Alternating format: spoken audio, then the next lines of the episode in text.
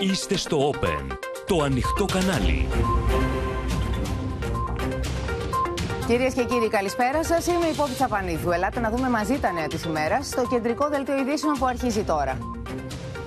Βομβάρδισαν εμπορικό κέντρο στο Κίεβο. Οκτώ νεκροί. Χτύπησαν και σούπερ μάρκετ στο Χάρκοβο. Σφυροκοπείται η Μαριούπολη, στέλνουν κι άλλα τεθωρακισμένα. Διαλύεται η ιστορική πόλη. Ρώσικα πλοία βομβάρδισαν και την Οδυσσό. Καταστράφηκαν σπίτια. Τραγωδία σε εργοστάσιο εκρηκτικών στα Γρεβενά. Αγνοούνται τρεις εργαζόμενοι. Συγκλονιστικές εικόνες από τη συντριβή κινέζικου αεροσκάφους με 132 επιβαίνοντες.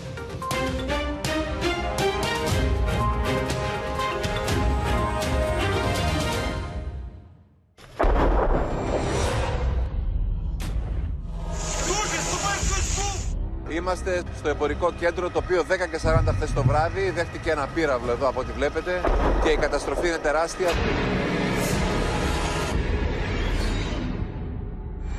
Зараз не лякайтесь, ви почуєте те, з чим ми живемо вже 25 днів. Звук, який став звичним для усіх наших міст.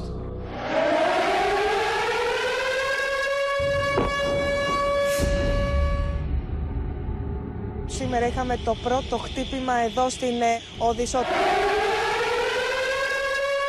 Πριν από λίγο είχαμε και πάλι τον ήχο των σιρήνων εδώ στην πόλη Λβίβ.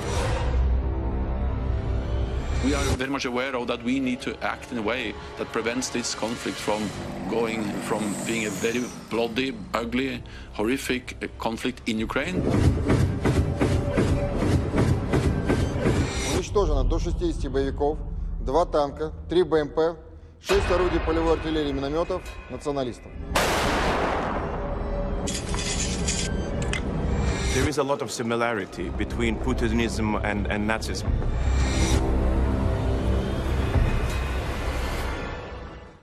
Η Μόσχα σφίγγει τον κλειό, κυρίες και κύριοι, γύρω από το Κίεβο. Εικόνες απόλυτης καταστροφής έρχονται από την Ουκρανική πρωτεύουσα μετά το βομβαρδισμό μεγάλου εμπορικού κέντρου. Ένα ισχυρό πλήγμα που κυριολεκτικά κονιορτοποίησε αυτοκίνητα στο χώρο στάθμευσης, άνοιξε γιγαντιαίο κρατήρα πολλών μέτρων και κατέστρεψε γειτονικά κτίρια με αποτέλεσμα να χάσουν τη ζωή τους τουλάχιστον 8 άνθρωποι. Ο Δήμαρχος ανακοίνωσε και νέα απαγόρευση κυκλοφορίας για το Κίεβο μέχρι το πρωί της Τετάρτης. Ενώ ο Ουκρανός πρόεδρος απευθύνει ακόμα ένα δραματικό μήνυμα στη Δύση, λέγοντας χαρακτηριστικά ότι ο λαός του ζει πλέον με τον ήχο των σιρήνων και της απειλής. Θα συνδεθούμε για να δούμε το θέμα αναλυτικά, να παρακολουθήσουμε όσα γίνονται στα μέτωπα με το, τη Γεωργία Λαγού που βρίσκεται στην Οδυσσό, το Χρήστο Νικολαίδη που είναι στο Κίεβο, είναι στη Λβίβ η Αβαμαντιαλιόλιου και στη Μόσχα ο Θανάσης Αυγερινό, όπως επίσης και όλοι οι υπόλοιποι συνάδελφοι και ανταποκριτές μας. Πρώτα όμως να παρακολουθήσουμε το ρεπορτάζ με τις τελευταίες εξελίξεις. Οι σιρήνες ηχούν στο κέντρο του Κιέβου. Ακολουθεί μια κόλαση από τους ρωσικούς βομβαρδισμούς. Το εμπορικό κέντρο στη συνοικία Ποντίλσκι και συγκροτήματα κατοικιών υφίστανται πλήγμα μεγάλης ισχύως. Κάμερες κλειστού κυκλώματος καταγράφουν την τεράστια έκρηξη και το σύννεφο καπνού. Πυροσβέστες πέφτουν στο σημείο και ψάχνουν μέσα στα συντρίμια. Καταφέρνουν να απεγκλωβίσουν τουλάχιστον έναν άνδρα. Σύμφωνα με τις αρχές, οκτώ άνθρωποι έχουν χάσει τη ζωή τους. Με το φως της ημέρας αποκαλύπτεται το μέγεθος των τεράστιων καταστροφών. Είμαστε σε- στο εμπορικό κέντρο το οποίο 10 και 40 χθες το βράδυ δέχτηκε ένα πύραυλο εδώ από ό,τι βλέπετε και η καταστροφή είναι τεράστια. Είναι δεκάδες τα αυτοκίνητα τα οποία ήταν σταθμευμένα στο πάρκινγκ του εμπορικού κέντρου και έχουν καταστρεφεί όλος καιρός. Όπως επίσης και ένα μεγάλο μέρος από το εμπορικό κέντρο το οποίο βρίσκεται στην καρδιά μιας οικιστικής περιοχής. Еще раз подробно момент взрыва. А, Мы проигнорировали, проигнорировали а, сигнал тревоги, поэтому просто решили пересидеть в ванной комнате. Прогремел очень сильный взрыв, очень сильно трухануло дом. Нам показалось, что а, снаряд попал прямо в наш дом. Мы выбежали из квартиры, а, коридор был полностью, полностью задымлен, а покровля а, потолка лежала на полу. Я не собираюсь покидать, я буду до последнего. Ο απεσταλμένος του Open, Χρήστος Νικολαίδης, μεταδίδει λεπτό προς λεπτό τις δραματικές εικόνες από το βομβαρδισμένο εμπορικό κέντρο του Κιέβου. Ξαφνικά, η ανταπόκρισή του διακόπτεται. Και αυτήν τη συζήτηση είχαμε πριν από λίγο με ένα συμπαθέστατο ζευγάρι εδώ. Ε, έχουμε στείλει το υλικό. Αυτό που ακούτε είναι ένας πύραυλος. Δεν το βλέπουμε, αλλά ακούτε έναν πύραυλο αυτή τη στιγμή. Να, εκεί κάτω στο βάθος φαίνεται η έκρηξη.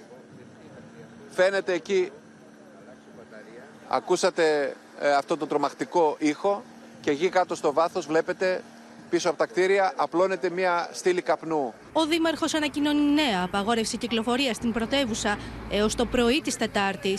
Ворог продовжує атакувати столицю. Вночі рятувальники довго тушили пожежу у Подільському районі, де в результаті обстрілів згорів торговий центр. Пошкоджено шість житлових будинків.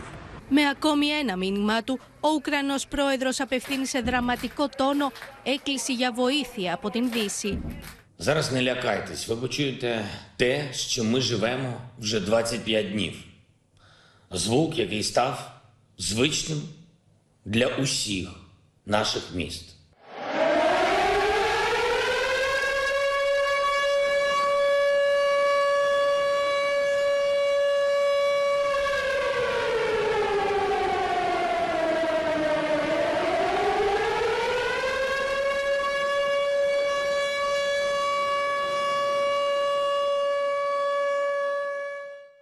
Це було 20 секунд. А ми чуємо це.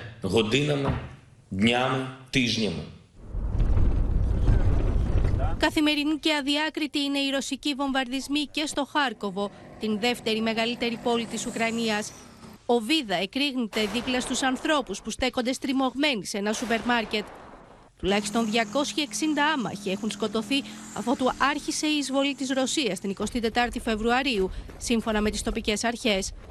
Στα περίχωρα της πόλης, οι Ουκρανοί στρατιώτες περιμένουν την επόμενη κίνηση του εχθρού.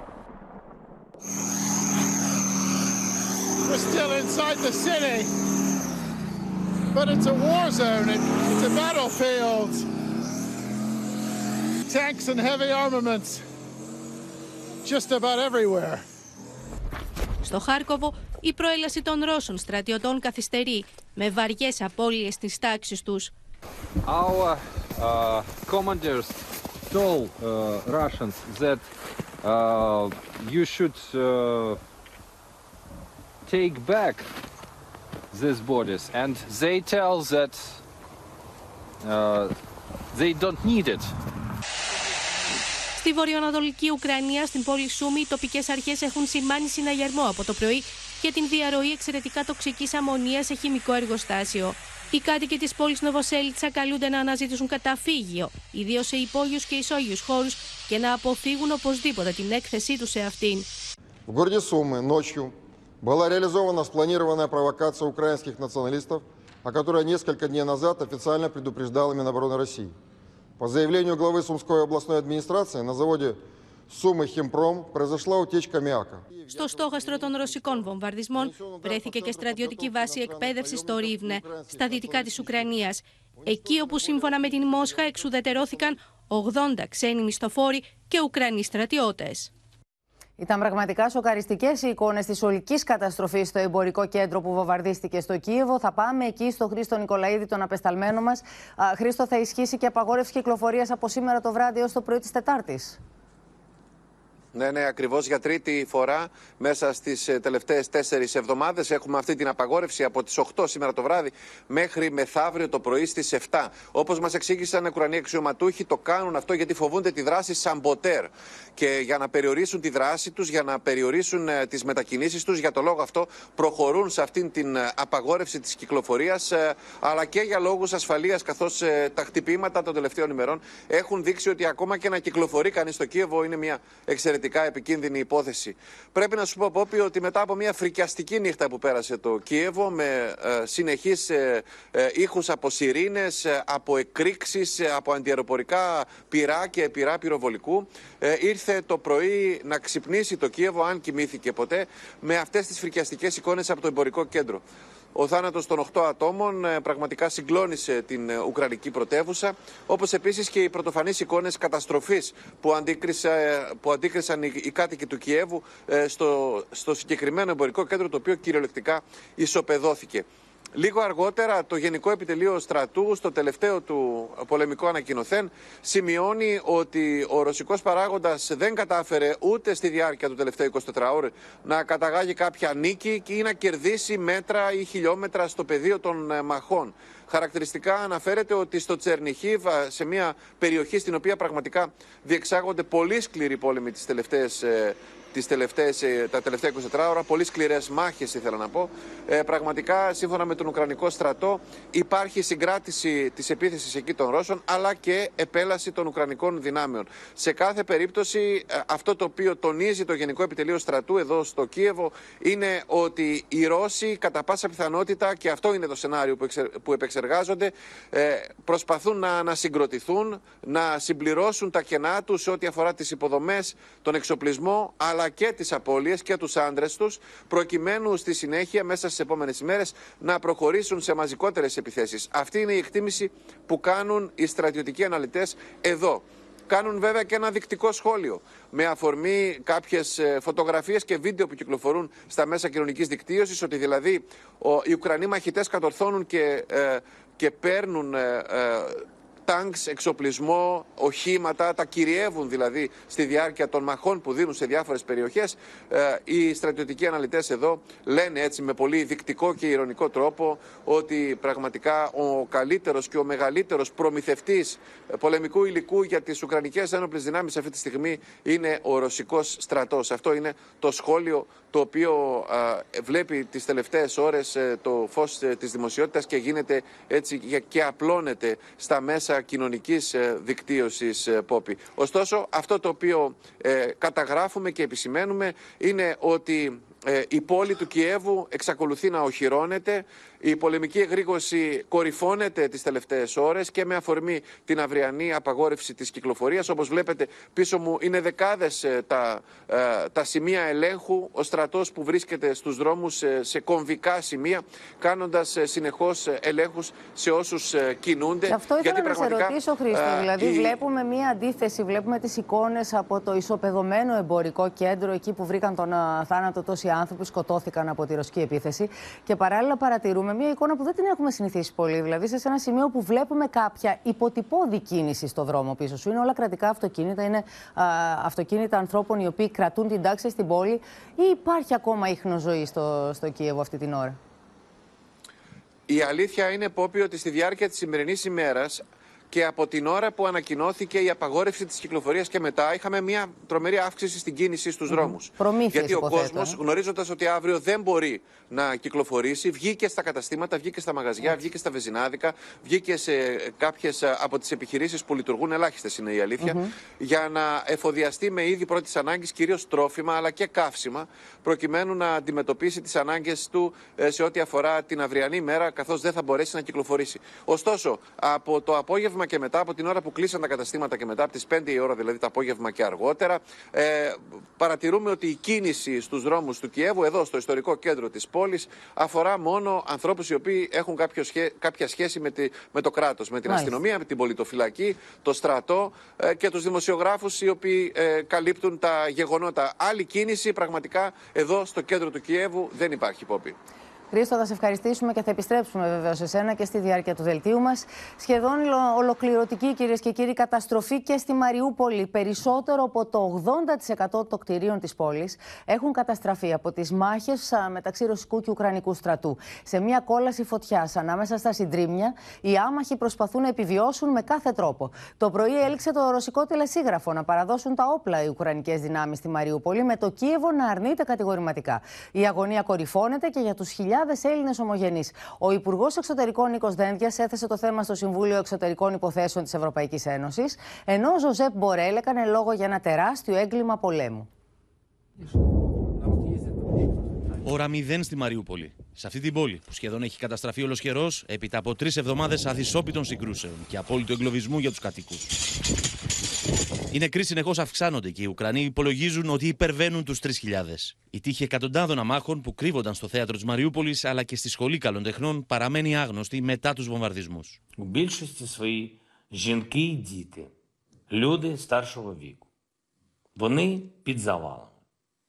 Ми наразі не знаємо, скільки живих, але знаємо, що того льотчика, який скинув ту бомбу, ми обов'язково зіб'ємо, як уже збили майже сотню інших таких же масових вбивців. Κόλαση φωτιά και συντρίμια παντού. Άμαχοι που προσπαθούν να επιβιώσουν με κάθε τρόπο. Ανάμεσα σε συντρίμια σωρή ανθρώπων που μένουν για μέρε χωρί να ανταφιαστούν. Αφού οι υπηρεσίε και οι υποδομέ τη πόλη έχουν καταρρεύσει πλήρω. Наш город начали уничтожать полностью дом за домом.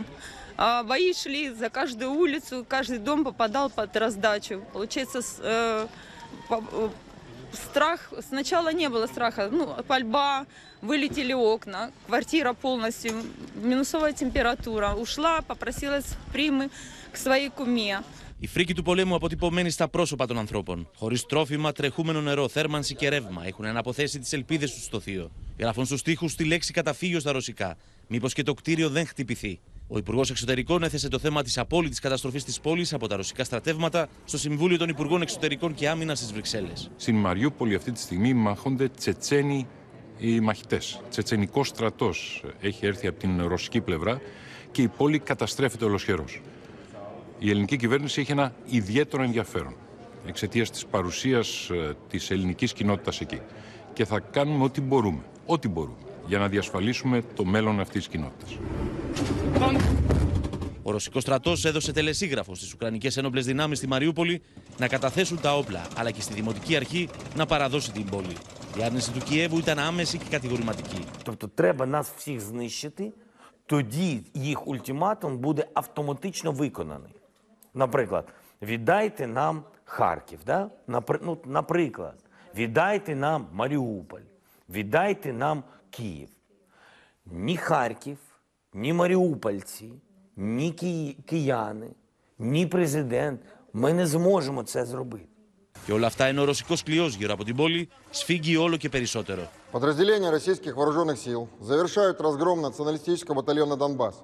В течение дня продвинулись на 12 километров, вышли на рубеж Никольска и во взаимодействии с подразделениями Донецкой республики блокировали с трех сторон населенный пункт Сладко. Уничтожено до 60 боевиков, два танка, три БМП, шесть орудий полевой артиллерии и минометов националистов. Ο επικεφαλής των φιλορώσων αυτονομιστών του Ντονιέτσκ πάντω δεν πιστεύει ότι είναι εφικτό να ολοκληρωθούν οι μάχε εντό των επόμενων ωρών, δηλώνοντα ότι θα χρειαστεί τουλάχιστον μία εβδομάδα για την κατάληψη τη Μαριούπολη, καθώ όπω είπε στην πόλη έχουν ταμπουρωθεί χιλιάδε μαχητέ του τάγματο Αζόφ. Ukrainian army is trying to help civilians with food and water, but it's not enough. There is no safety places for people in Mariupol. Το Κρεμλίνο δεν πρόκειται να κάνει πίσω στην πλήρη κατάληψη τη Μαριούπολη όπω εξηγούν αναλυτέ. It's the main port uh, on the Sea of Azov, and it wa- was formerly, before 2014, the port through which coal from the areas now occupied since 2014 by the Russians. Υπολογίζεται ότι περισσότεροι από 300.000 άμαχοι δεν έχουν καταφέρει έω τώρα να απεγκλωβιστούν από τη Μαριούπολη, με υποδομέ και κτίρια να έχουν καταστραφεί σε ποσοστό άνω του 80%. What's happening in Mariupol is a massive war crime, destroying everything, bombarding and killing everybody in an indiscriminated manner. This is something awful. Το ανθρώπινο δράμα δεν αποτυπώνεται μόνο στα πρόσωπα των εγκλωβισμένων αμάχων στην πολύπαθη Μαριούπολη, αλλά και στα πρόσωπα όσων κατάφεραν να φύγουν, αλλά αναγκάστηκαν να χωριστούν από τι οικογένειέ του. Όπω η Μαρίνα Γκαλά, που έφτασε με τον 13χρονο γιο τη από τη Ζαπορίζια στη Λβίβ. Δεν μπορούν να συγκρατήσουν τα δάκρυά του. Уехали мы в связи с тем, что э, через дорогу в дома э, попали снаряды, э, там не было ни крыши, э, были раненые. Э, в нашем здании Дворца культуры начали сыпаться стекла. Ну, нам пришлось уехать. Мои родные остались в Мариуполе, я ничего о них не знаю. Моя мама, бабушка и дедушка и папа. Они даже не знают, что я уехала. Παιδιά αποχαιρετούν παππούδε και γιαγιάδε μέσα από τα λεωφορεία. Και εκείνοι με δάκρυα στα μάτια τα σταυρώνουν για να είναι υγιεί. Δεν ξέρουν αν θα ξανασμίξουν ποτέ. Δεν ξέρουν αν θα επιβιώσουν όλοι. We were talking to my grandma on the 1st of March. It was her birthday. She was born in 1943. So it would be very sad if she didn't survive this war as well. Μια πόλη η οποία πολιορκείται πολλά 24 ώρα, περισσότερες από τρεις εβδομάδες, αλλά ακόμη και οι ίδιοι οι Ρωσόφωνοι λένε ότι δεν είναι εύκολη υπόθεση να πέσει στα χέρια τους. Θέλει ακόμη να δώσουν περισσότερες μάχες και φυσικά συναντούν την απίστευτη αντίσταση του Ουκρανικού λαού και των στρατιωτικών δυνάμεων βεβαίως της Ουκρανίας. Πάμε στη Γεωργία Λαγού, η οποία έχει περισσότερα για την Μαριούπολη. Είσαι μέρ στην Οδυσσό, αλλά φτάνει εκεί ο απόϊχος των μαρτυρικών στιγμών που περνάνε οι κάτοικοι της Μαριούπολης, Γεωργία. year. Ακριβώς που είπε κυρίες και κύριοι, μετά το ρωσικό τελεσίγραφο, θέλω να σου πω πως τίποτα δεν έχει σταματήσει στη Μαριούπολη. Οι μάχες είναι αδυσόπιτες, φοδρές οδομαχίες. Η πόλη λαιλατείται μέρα με την μέρα. Πραγματικά μας έρχονται φράσεις ε, και εικόνες από τις ε, λιγοστές ε, διηγήσεις και αφηγήσεις των ανθρώπων που προσπαθούν να επικοινωνήσουν εδώ από την Οδυσσό με συγγενείς και φίλους από την Μαριούπολη. Μια πόλη βουτυγμένη μέσα στο αίμα και μέσα στο θάνατο. Όπου και να κοιτάξεις μας λένε, βλέπεις μια ανθρώπινη τραγωδία. Πτώματα στους δρόμους και απογνωσμένοι ζωντανοί άνθρωποι κάτω από τα χαλάσματα, κάτω από τα ερήπια, να προσπαθούν να σώσουν τη ζωή τους. Μας έρχονται ιστορίες από τους ανθρώπους οι οποίοι μπόρεσαν να απεγκλωβιστούν ε, πόποι από το μαρτύριο και την κόλαση της ε, Μαριούπολης. 20 ημέρες ε, αποκομμένοι από τον κόσμο, χωρίς τρόφιμα, χωρίς θέρμανση, χωρίς καμία επικοινωνία να μπορέσουν να σώσουν τους εαυτούς τους. Να πούμε πούμε πως δεν μπορούν ούτε και ήταν πολύ δύσκολο και σήμερα λόγω του, του τελεσυγράμμου να γίνουν οι ανθρωπιστικοί διάδρομοι. Οι άνθρωποι αυτοί δεν μπορούν να φύγουν καν από την ίδια τους την πόλη. Μαθαίνουμε καθημερινά για, για το θέατρο τις προάλλες, όπως και χθες για τη Σχολή Καλών Τεχνών. 24 ώρες μετά δεν έχουμε ακόμα απόπη, κυρίες και κύριοι, τον ακριβή αριθμό των θυμάτων ή πώς οι άνθρωποι κατάφεραν να ξεφύγουν από τη φρίκη της ε, Καλών Τεχνών που βομβάρδισαν σαν χθες οι Ρώσοι ε, στρατιώτες. Να πούμε πως ε, απόψε το βράδυ ο πρόεδρος ε, Ζελένσκι θα δώσει, έχει δώσει ήδη και θα προβληθεί στην Ουκρανική τηλεόραση μία συνέντευξη όπου φαίνεται απόλυτος και λέει πως δεν πρόκειται να παραδώσει ούτε το Κίεβο ούτε τη Μαριούπολη. Να σε ευχαριστήσουμε πολύ και να μείνουμε στο θέμα αυτό. Θα μιλήσουμε με τον Σωτήρη Δανέζη. Γιατί, Σωτήρη, υπάρχει το τελεσίγραφο αυτό το οποίο έχει λήξει.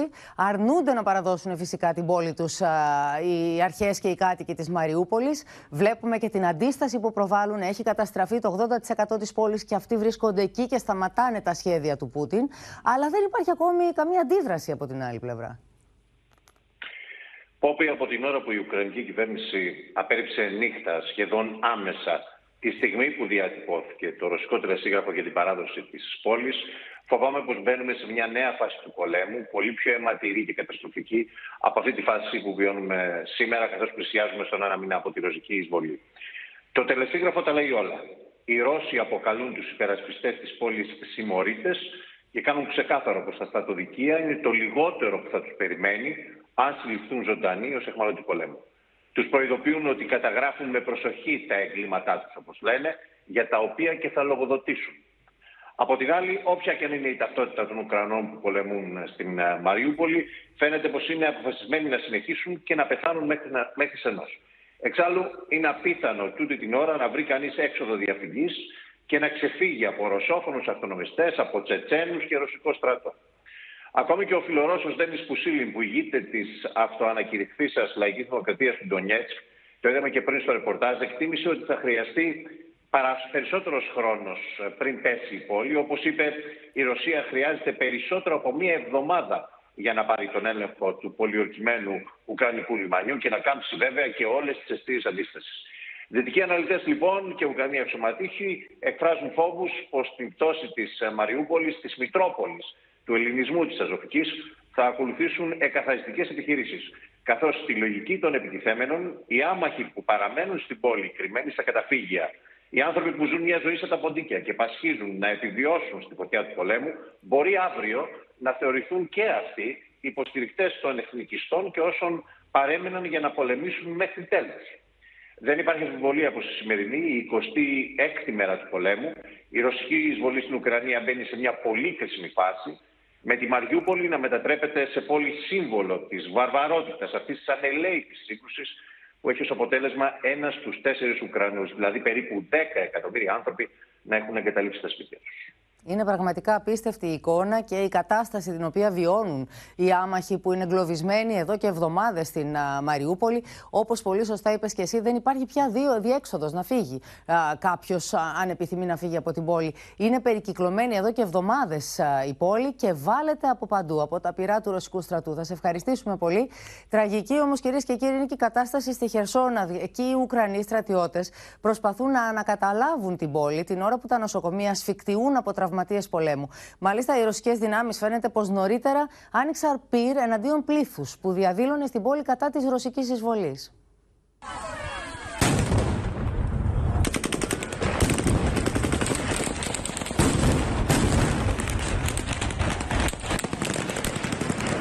Οι εικόνες που κυκλοφορούν στο διαδίκτυο φέρονται να δείχνουν Ουκρανούς στη Χερσόνα να δέχονται πειρά την ώρα που έχουν βγει στο κέντρο της πόλης για να διαδηλώσουν κατά της ρωσικής εισβολής.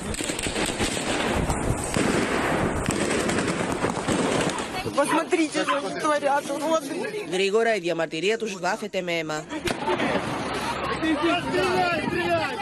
Η πόλη είναι υπό τον έλεγχο των ρωσικών δυνάμεων από τις αρχές Μαρτίου. Παρ' όλα αυτά οι μάχες δεν σταματούν ποτέ γιατί οι Ουκρανοί στρατιώτες επιχειρούν να την επανακαταλάβουν. Now we have a little mission to kill the mother.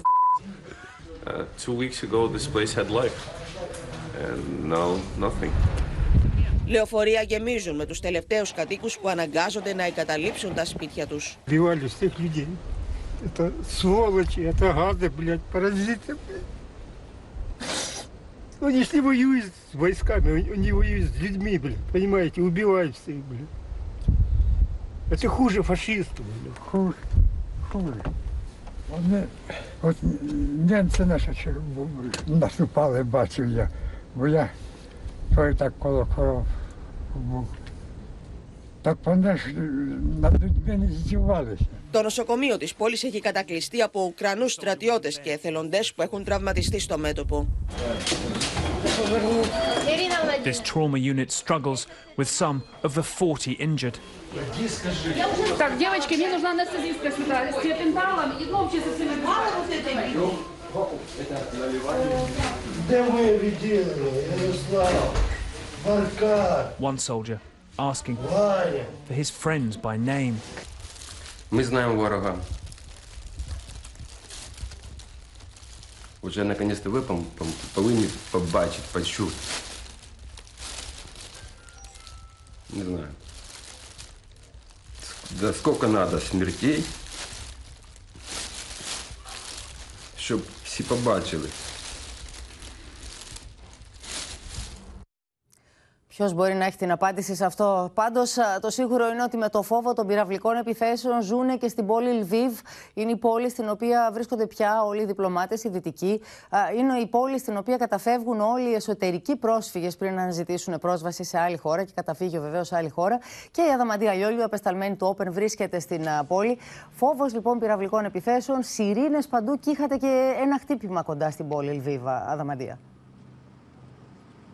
Για περισσότερες από δύο ώρες που διήρκησε ο τελευταίος συναγερμός εδώ στην ε, πόλη ε, Λεβίβ, καθώς οι σιρήνες ήχησαν στις 4 και 17 το απόγευμα και αυτή ήταν η πέμπτη φορά στη διάρκεια του 24ωρου, καθώς οι σιρήνες ήχησαν για πρώτη φορά από νωρίς τα ξημερώματα. Μάλιστα, με τον τοπικό κυβερνήτη εδώ της περιοχής, τον Μαξίμ Κοζίνσκι, να κάνει λόγο για διπλασιασμό των συναγερμών τις τελευταίες ώρες και φυσικά των ε, απειλών από αέρος, λέγοντας μάλιστα ότι ο Ουκρανικός στρατός προσπαθεί να τα αντιμετωπίσει άμεσα και φυσικά συστήνει στους πολίτες αμέσως όταν ακούν τον ήχο των σιρήνων να κατευθύνονται προς τα καταφύγια τους για την μεγαλύτερη δυνατή ασφάλεια. Και εδώ η πόλη Λιβύβ δεν είναι η μόνη που βρίσκεται υπό απειλή και υπό κίνδυνο ε, στην δυτική Ουκρανία και η πόλη Ρίβνε και η ευρύτερη περιοχή λοιπόν βρίσκεται και αυτή από απειλή. Όπως αναφέρει ο τοπικός κυβερνήτης της ε, περιοχής ε, Ρίβνε, είχαμε σήμερα επίθεση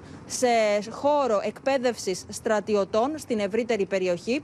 Εκεί μάλιστα όπως λέει είχαμε συναγερμό από αέρος τρεις φορές και δύο πυραυλικές επιθέσεις Ρώσων. Μάλιστα, ο ίδιος αναφέρει πως δεν είναι η πρώτη φορά που γίνεται στόχος η περιοχή. Το πιο οδυνηρό χτύπημα ήταν αυτό στις 14 του Μάρτη, όταν χτυπήθηκε ραδιοτηλεοπτικός πύργος, με αποτέλεσμα να έχουμε τουλάχιστον 19 νεκρούς και 9 τραυματίες, όπως μεταδίδουν τα Ουκρανικά μέσα. Ακόμη η ζημιά δεν έχει αποκατασταθεί, ενώ αναζητείται τρόπος και βρίσκεται σήμα για να εκπέμπει ο συγκεκριμένος ραδιοτηλεοπτικός ε, πύργος. Μάλιστα και το Ρωσικό Υπουργείο Άμυνας έχει αναφερθεί στην συγκεκριμένη πυραυλική επίθεση, αναφέροντας πως έγινε με πυράβλους κρούς υψηλής ακριβίας και χτυπήθηκε λοιπόν στρατόπεδο εκπαίδευσης ξένων μισθοφόρων όπως και ουκρανικών ε, εθνικιστικών σχημάτων. Ε, να πούμε βέβαια ότι η απειλή και ο κίνδυνος παραμονεύει, υπάρχει έντονος εδώ στους κατοίκους της περιοχής, οι οποίοι έχουν αυξηθεί δραματικά τις τελευταίες μέρες, τις μέρες του πολέμου.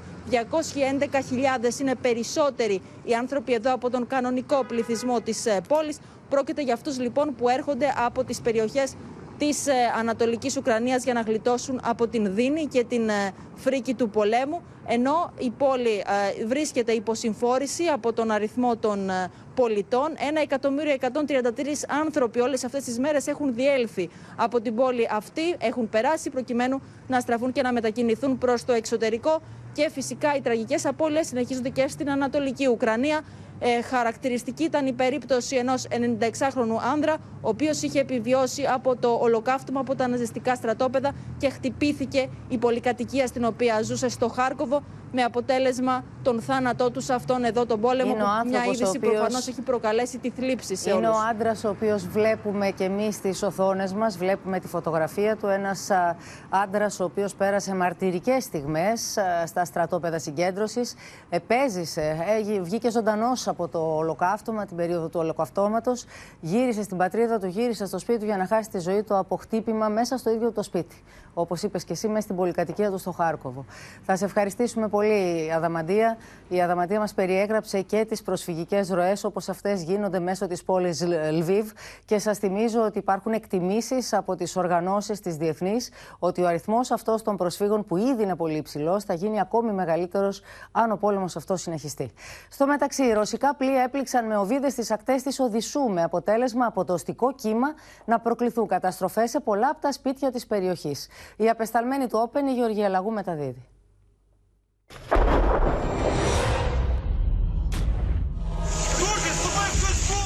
Είμαστε στο εμπορικό κέντρο το οποίο 10 και 40 χθες το βράδυ δέχτηκε ένα πύραυλο εδώ από ό,τι βλέπετε και η καταστροφή είναι τεράστια.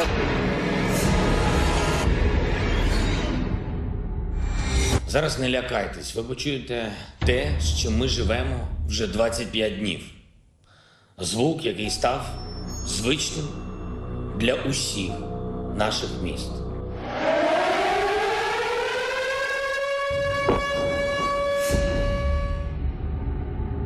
Σήμερα είχαμε το πρώτο χτύπημα εδώ στην ε, Οδυσσό.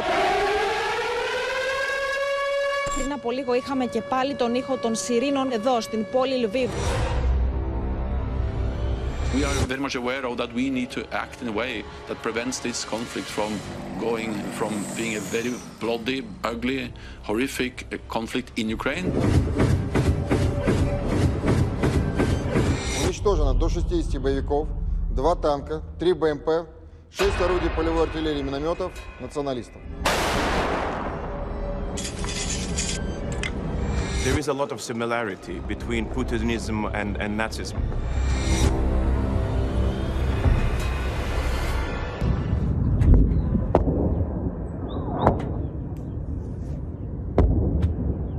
Σήμερα είχαμε το πρώτο χτύπημα εδώ στην ε, Οδυσσό. Τι ακριβώς συνέβη; Δύο ρωσικά πλοία τα οποία βρίσκονται στην ε, Μαύρη Θάλασσα βομβάρδισαν προς τις ακτές της Οδυσσού. Βλέπετε αυτήν την ώρα με την ε, βοήθεια του εικονολήπτη μας, του Παναγιώτη Λιανού, αλλά και του Μπάμπη Γεωργάτου, τις ζημιές που προκάλεσε το οστικό κύμα σε ένα συγκρότημα πολυκατοικιών. Βρισκόμαστε 15 χιλιόμετρα από το κέντρο της Οδυσσού. Αρκετά τζάμια έχουν σπάσει από το συγκεκριμένο συγκρότημα. Ακριβώς ε, από κάτω από την ε, πολυκατοικία, από το σημείο που είμαστε τώρα και βλέπετε και σας μεταδίδουμε τις εικόνες, υπάρχει θάλασσα. Είναι η Μαύρη Θάλασσα. Εκεί είναι παρατεταγμένος ε, ο ρωσικός στόλος εδώ και αρκετά 24 ώρα. Звуки были, э, ну, я слышал выстрел с корабля. The outgoing shot from the sea. from the sea, then the whistle. Whistle, yeah. Да, свист снаряда или там ракет, ничего. Да, чего-то. Свист и взрыв, разрыв. Whistle and then the blast. Explosion. Я даже не почувствовал боль. Нет, я You didn't только hear. увидел кровь. He didn't Έχουν σπάσει τα τζάμια. Τώρα πηγαίνουμε, κατευθυνόμαστε εδώ. Έχει δημιουργηθεί ένας α, κρατήρας από την έκρηξη. I was sleeping and uh, in one moment I heard some shots, shots and uh, I went to the window to check what's going on outside. Also, I have the alarm on my phone, this air defense alarm. I saw this uh, like shots in the water. Οι δύο φρεγάτες του πολεμικού ρωσικού ναυτικού βρισκόντουσαν ακριβώς εδώ, στον ορίζοντα όπως μπορείτε να δείτε. Το οστικό κύμα ήταν τόσο μεγάλο που σχεδόν όλα τα τζάμια εδώ της πολυκατοικίας έχουν πέσει. Five seconds after make this explosion, all my windows are broken. These holes happen, and you know this sound in the ears. So it was very noisy. Of course, I am afraid because I want to leave. Τα πυρ ήρθαν από εκεί, από τον ε, ορίζοντα. Όπως βλέπετε είναι μια περιοχή με αρκετά σπίτια εδώ στο παραλιακό μέτωπο όπου η πλειονότητα έχει υποστεί ζημιές. Βλέπετε εδώ να έχουν α, πέσει οι στέγες, α, να έχει πέσει όλο το, το μπροστινό μέρος α, αυτού του σπιτιού. Ανάλογες τέτοιες εικόνες έχουμε α, στα περισσότερα σπίτια που βρίσκονται εδώ και θέλω να σας πω πως είναι αρκετά Γίνονται εργασίες. Είναι, σας δείχνουμε, σας μεταφέρουμε τις εικόνες. Προσπαθούν να επιδιορθώσουν τις ζημιές. Very afraid that the, the ships are bombing my, my house. This is a problem. The situation should be stopped immediately. The war should be stopped. У результаті ранкового ворожого обстрілу з корабельної артилерії постраждали декілька домоволодінь в Одесі. Жертв, слава Богу, немає. Тримаємося разом і разом до перемоги. Все буде Україна! Η Οδυσσός μέχρι στιγμής είχε δείξει ότι απέφυγε τις μεγάλες μάχες. Πάμε όμως στη Γεωργία Λαγού, γιατί η Γεωργία δείχνει να αλλάζει η κατάσταση πια. Ακριβώς που είπε κυρίες και κύριοι, είναι η πρώτη φορά που η Οδυσσός μπαίνει στο κάδρο των επιθέσεων, ο πρώτος ναυτικός βομβαρδισμός. Να σας πω πως όλα έγιναν όπως είδαμε και στο βίντεο αρκετά κοντά στο ιστορικό κέντρο της ε, Οδυσσούς, σε ένα προάστιο 15 μόλις χιλιόμετρα. Οι κάτοικοι όπως χαρακτηριστικά μας έλεγαν έβλεπαν με γυμνό μάτι τους βομβαρδισμούς, τις οβίδες να έρχονται προ- προς τα πάνω τους. Τώρα σύμφωνα με τις ε, πληροφορίες μας ακριβώς δίπλα εκεί στο σημείο, λίγα χιλιόμετρα από που, βρίσκονται, που βρίσκεται το συγκεκριμένο συγκρότημα πολυκατοικιών. Υπάρχει, ένα, υπάρχει ένα, ένας χώρος όπου μ, έχουν οι Ουκρανικές αρχές, ο Ουκρανικός α, στρατός έχει τον εξοπλισμό του, τον στρατιωτικό εξοπλισμό. Είναι μια πληροφορία η οποία μας την είπαν εδώ οι, οι Ουκρανικές αρχές. Δεν ξέρουμε ακόμα τι ακριβώς α, συνέβη. Ωστόσο όμως οι επικεφαλής εδώ του στρατού αυτό που έκαναν από την ε, πρώτη στιγμή, υπόπη κυρίες και κύριοι, ήταν να, να βγάλουν α, μία ενημέρωση, να ενημερώσουν εδώ τους πολίτες, να τους α, καθησυχάσουν και να τους πούν πως όλες αυτές οι κινήσεις του ρωσικού στόλου έχουν ως αποτέλεσμα να εκφοβήσουν αλλά και να ρίξουν α, το ηθικό των κατοίκων. Ωστόσο οι ζημιές ήταν αρκετές, αρκετά σπίτια α, είχαν κατέβει, φανταστείτε από ό,τι είδαμε και στο, στο βίντεο, είχαν πέσει και οι στέγες, άλλα καταστράφηκαν αρκετά, σε άλλα έπεσαν μόνο τα τζάμια και να πούμε πως έχουμε μία πληροφορία που, μας, ε, που μου ήρθε τώρα πριν από λίγα δευτερόλεπτα από το Μπερντιάνσκ πως ε, Ρώσοι στρατιώτες κατέλαβαν και άρπαξαν πέντε πλοία από το λιμάνι του Μπερντιάνκ στην περιοχή της Ζαπορίζια. Είναι μια πληροφορία που έρχεται, Πόπι, κυρίες και κύριοι, από τις Ουκρανικές Αρχές και ε, συγκεκριμένα από την υπηρεσία τύπου γραφείου του Γενικού Εισαγγελέα. Τα πλοία ήταν φορτωμένα με είπες, ουκρανικά είπες από την σιτηρά. πόλη Ζαπορίζια. Ακριβώς, ναι. Γιατί η Ακριβώς Ζαπορίζια σας δεν διαβάζω έχει το λιμάνι. μήνυμα που μου ήρθε. Είναι βόρειο, Από το ανατολικ... λιμάνι- βορειοδυτικά της α, Μαριούπολης, αν θυμάμαι καλά το χάρτη. Είναι Του οι, απ- εκεί Μπερντιάνσκ, που καταλήγουν Ρώσοι οι στρατιώτες. αποστολές μέσω της οποίας φεύγουν για να βρουν καταφύγιο α, προς, την, α, προς τις άλλες χώρες. Ήταν εκεί και ο δικός μας ο απεσταλμένος, ο Σωτήρης Δανέζης, όταν έφυγε από την α, Μαριούπολη, στη Ζαπορίζια πήγε και διανυκτέρευσε πρώτο, δεύτερο βράδυ. Μήπως είναι άλλη πόλη; Που μοιάζει στο όνομα ίσως. Μπε- Μπερντιάνσκ. Μπερντιάνσκ. Ρώσοι στρατιώτες κατέλαβαν πέντε πλοία από το λιμάνι του Μπερντιάνσκ. Αυτό αναφέρθηκε στην υπηρεσία τύπου του Γραφείου του Γενικού Εισαγγελέα. Είναι μια πληροφορία που θα τη δούμε εντός λίγων λεπτών να τη διασταυρώσουμε. Ωραία, να σε ευχαριστήσουμε πάρα πολύ, Γεωργία. Θα ξαναγυρίσουμε για όλες τις εξελίξεις. Τώρα, ο Γενικός Γραμματέας του ΝΑΤΟ, για να περάσουμε και στο διπλωματικό επίπεδο, τόνισε ότι την Πέμπτη στη Σύνοδο της Συμμαχίας ο στόχος των ηγετών θα είναι να αποτρέψουν την εξάπλωση του πολέμου από την Ουκρανία στην Ευρώπη. Στη Σύνοδο θα παραβρεθεί και ο Αμερικανός πρόεδρος, ο Τζο Μπάιντεν, ο οποίος θα ταξιδέψει και στην Πολωνία, αλλά δεν θα επισκεφθεί τελικά την Ουκρανία. Αυτό το ξεκαθάρισαν. Ο Ουκρανός πρόεδρος Ζελένσκι συνεχίζει να επιδιώκει μια συνάντηση κορυφής με τον Ρώσο ομολογό του Βλαντίμιρ Πούτιν και καλεί την Ευρώπη να τον στηρίξει, ενώ το Κρεμλίνο δηλώνει πω απαιτείται ακόμη πρόοδο στι συνομιλίε ώστε να υπάρξει η βάση για μια πιθανή συνάντηση των δύο ηγετών. Έκκληση προ του Ευρωπαίου πολίτε έκανε ο Ουκρανό πρόεδρο Ζελένσκι, ζητώντα του να στηρίξουν ενεργά τη χώρα του απέναντι στη ρωσική επιθετικότητα. Наше прагнення, яке ми виборюємо на полі бою, і яке ви можете вибороти просто в своєму суспільстві, власною думкою, власним словом, тиском на політиків, щоб Україна нарешті стала частиною Європейського Союзу. Οι διαπραγματεύσει ανάμεσα σε Κίεβο και Μόσχα έχουν βαλτώσει και Ουκρανοί αξιωματούχοι κατηγορούν τη Ρωσία ότι επιχειρεί με τι συνομιλίε να αποσπάσει την προσοχή από την αιματοχυσία στι Ουκρανικέ πόλει. Από την άλλη, ο εκπρόσωπο του Κρεμλίνου δήλωσε πω οι έω τώρα διαπραγματεύσει δεν έχουν αποδώσει σημαντικά αποτελέσματα ώστε να υπάρξει η βάση για μια πιθανή συνάντηση Πούτιν-Ζελένσκι. Степень продвижения на переговорах, наверное, не такая, как хотелось бы, и не такая, как требует динамика развития ситуации для украинской стороны. еще раз повторяю, российская сторона демонстрирует гораздо большую готовность работать быстро и содержательно, чем переговорщики с украинской стороны. Ευχαριστώντα την κυβέρνηση του Ισραήλ για τις διπλωματικές προσπάθειες που κάνει προκειμένου να βρεθεί κοινό έδαφος στις διαπραγματεύσεις ανάμεσα σε Κίεβο και Μόσχα, ο Ζελένσκι ζήτησε για ακόμη μία φορά να συναντηθεί με τον Ρώσο πρόεδρο Βλαντίμιρ Πούτιν. Ο πρωθυπουργός του Ισραήλ πάντως εκτιμά ότι το χάσμα ανάμεσα σε Ουκρανία και Ρωσία παραμένει μεγάλο. Ισραήλ מושיטה את ידה לסיוע במשבר באוקראינה מזה כמה שבועות, ממש מהרגע הראשון באפיקים שונים ומגוונים. אנחנו מנהלים את המשבר המצער הזה בצורה רגישה, נדיבה ואחראית, תוך איזון השיקולים השונים ומורכבים. Αντίθετα, στην Άγκυρα, η τουρκική ηγεσία που διεκδικεί διαμεσολαβητικό ρόλο βλέπει βήματα προόδου στι συνομιλίε.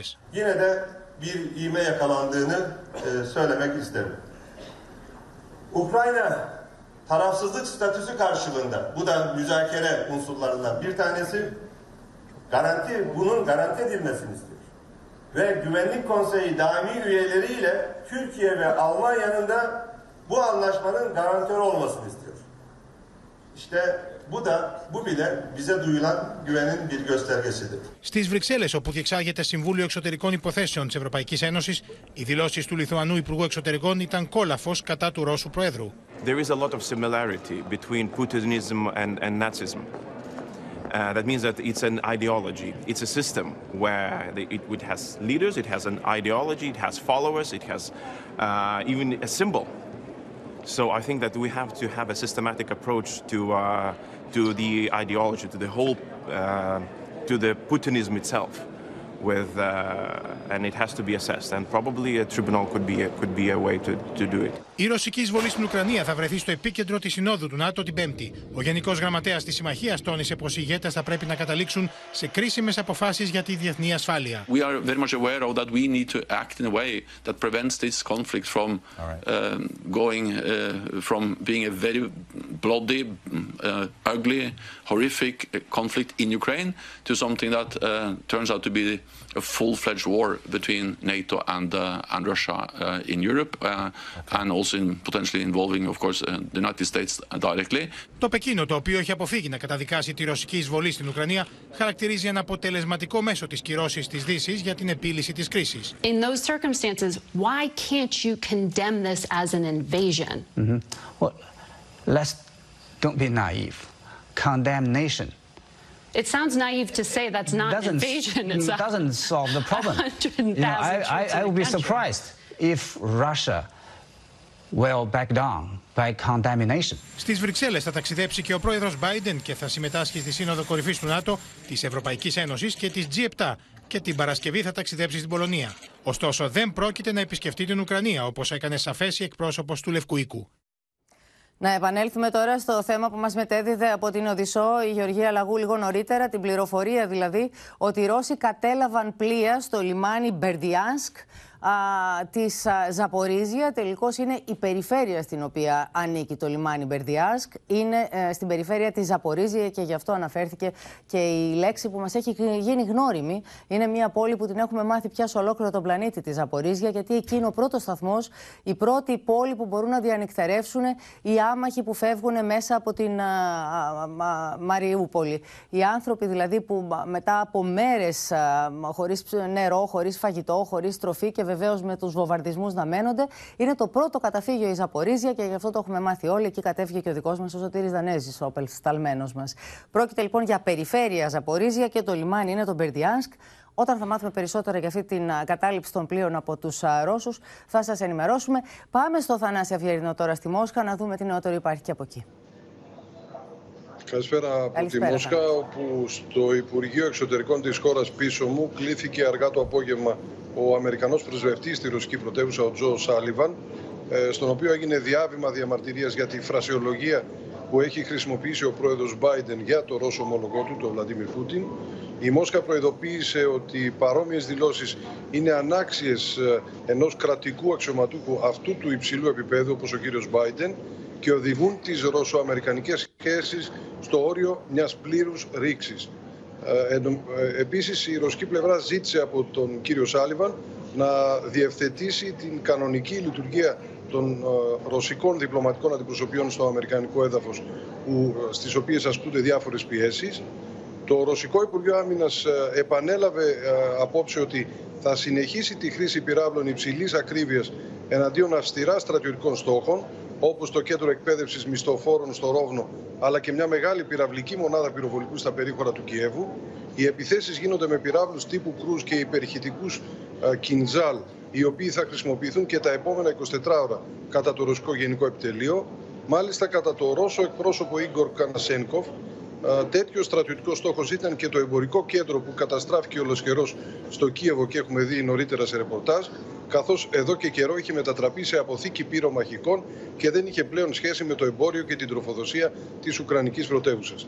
Το δίκτυο της ρωσικής στρατιωτικής κατασκοπίας εξασφάλισε, είπε ο κύριος Κανασένκοφ, διασταυρωμένες πληροφορίες ότι στο άλλοτε εμπορικό κέντρο γινόταν ανατροφοδότηση μονάδων πυροβολικού και προχώρησε στην καταστροφή του, καλώντας τους Ουκρανούς στρατιωτικούς να πάψουν να κρύβονται μεταξύ των κατοίκων της γειτονιάς Βινογκράντερ στο Κίεβο. Κατά το Ρωσικό Υπουργείο Άμυνας, επίσης, είναι χοντροκομμένη ψευδής προπαγάνδα της Ουκρανικής πλευράς οι αναφορές σε δίθεν τεράστιες απώλειες του ρωσικού στρατού. Ψέματα είναι, κατά τον κύριο Κανασέγκοφ, οι δηλώσεις του Συμβούλου του Προεδρικού Γραφείου της Ουκρανίας, του κυρίου Πανταλιάκ, περί μεγάλων καταστροφών σε οχήματα και τεθωρακισμένα ή η απώλεια υψηλόβαθμων αξιωματικών.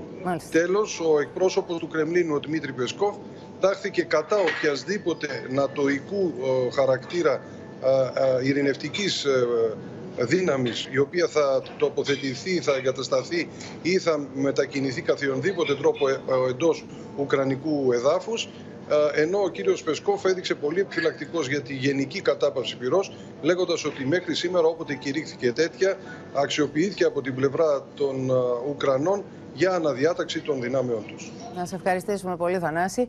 Βεβαίως, πρέπει να πούμε ότι η Δύση από την άλλη πλευρά διαψεύδει κατηγορηματικά όλα όσα η ρωσική πλευρά υποστηρίζει, ότι πρόκειται για στρατιωτικούς στόχους, θυμίζοντας ότι μέσα από κάθε τέτοιο χτύπημα βγαίνουν πάντα συνεχώς φορεία με τραυματίες ή ακόμη και σακούλες με νεκρούς άμαχους πολίτες. Είναι κάτι που οι δύο πλευρές συνεχώς επαναλαμβάνουν, η κάθε μία βεβαίως στη δική της θέση. Πάμε τώρα να δούμε με, τη, με ποιους θα συνομιλήσει ο Αμερικανός πρόεδρος Τζο Μπάιντεν, ο οποίος φτάνει σε ευρωπαϊκό έδαφος την Πέμπτη. Στον Παντελή Βαλασόπουλο στο Βερολίνο θα δώσουμε το λόγο, διότι Παντελή, εκτός από το Σόλτς, θα δει και άλλους ηγέτες.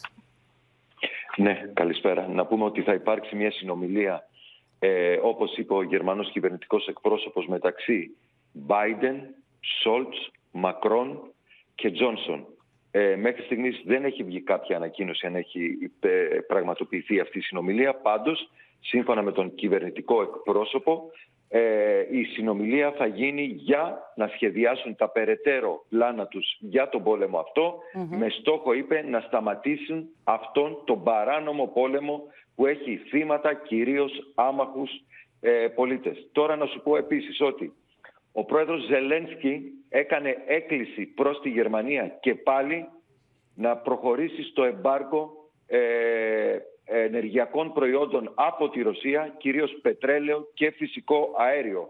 Λέγοντας ο κύριος Ζελένσκι ότι κανείς δεν έχει δικαίωμα να εξολοθρεύει λαούς και δεν πρέπει σε αυτούς που εξολοθρεύουν άμαχους ε, πολίτες.